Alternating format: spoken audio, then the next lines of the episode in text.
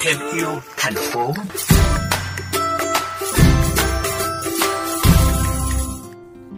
Thưa quý vị và các bạn, trong khi nguồn tài nguyên dần cạn kiệt thì lượng rác thải ra môi trường ngày càng lớn.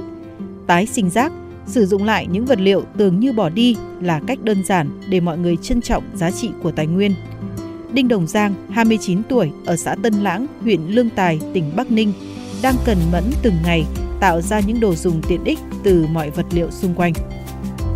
Bị liệt nửa người từ nhỏ, phép màu đã đến với Giang khi anh đi lại được sau ca phẫu thuật vào năm 2013.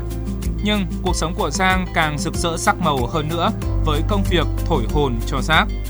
Giang chia sẻ, biến đổi khí hậu, thiên tai và môi trường ngày càng ô nhiễm đã thôi thúc anh tạo ra những tác phẩm xinh xắn, tiện ích để đánh thức tình yêu thiên nhiên ở những người xung quanh. Vật liệu nào em cũng tái chế, nhựa cũng có, sắt cũng có, quả thông bỏ đi cũng có.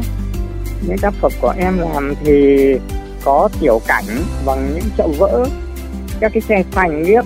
Một số em làm chung gió và một số thì trồng cây. Và nhất là các cái lông gà nó mượt và nó bóng rất là tiếc. Thì em bắt đầu em lượm lại rồi em dán làm thành những bức tranh nhựa ấy trang trí là những con robot hay là những các cái con vật cho các em chơi nhà nào cũng có rác thay vì chúng ta bỏ rác vào thùng rác thì chúng ta tận dụng lại tái chế và sử dụng nó để làm cho môi trường sẽ xanh, sạch và đẹp hơn. Hàng trăm sản phẩm tái chế đã được sang tặng cho những người yêu thích. Các tác phẩm được làm thủ công và chứa đựng sự nỗ lực, tâm huyết của Giang vì đôi tay của anh vẫn còn di chứng từ nhỏ. Ngoài ra, sang còn lập kênh YouTube hướng dẫn mọi người cách làm những món đồ tái chế đơn giản và đẹp mắt.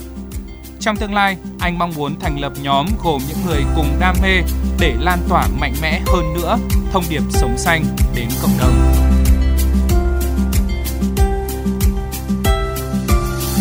Quý vị và các bạn thân mến,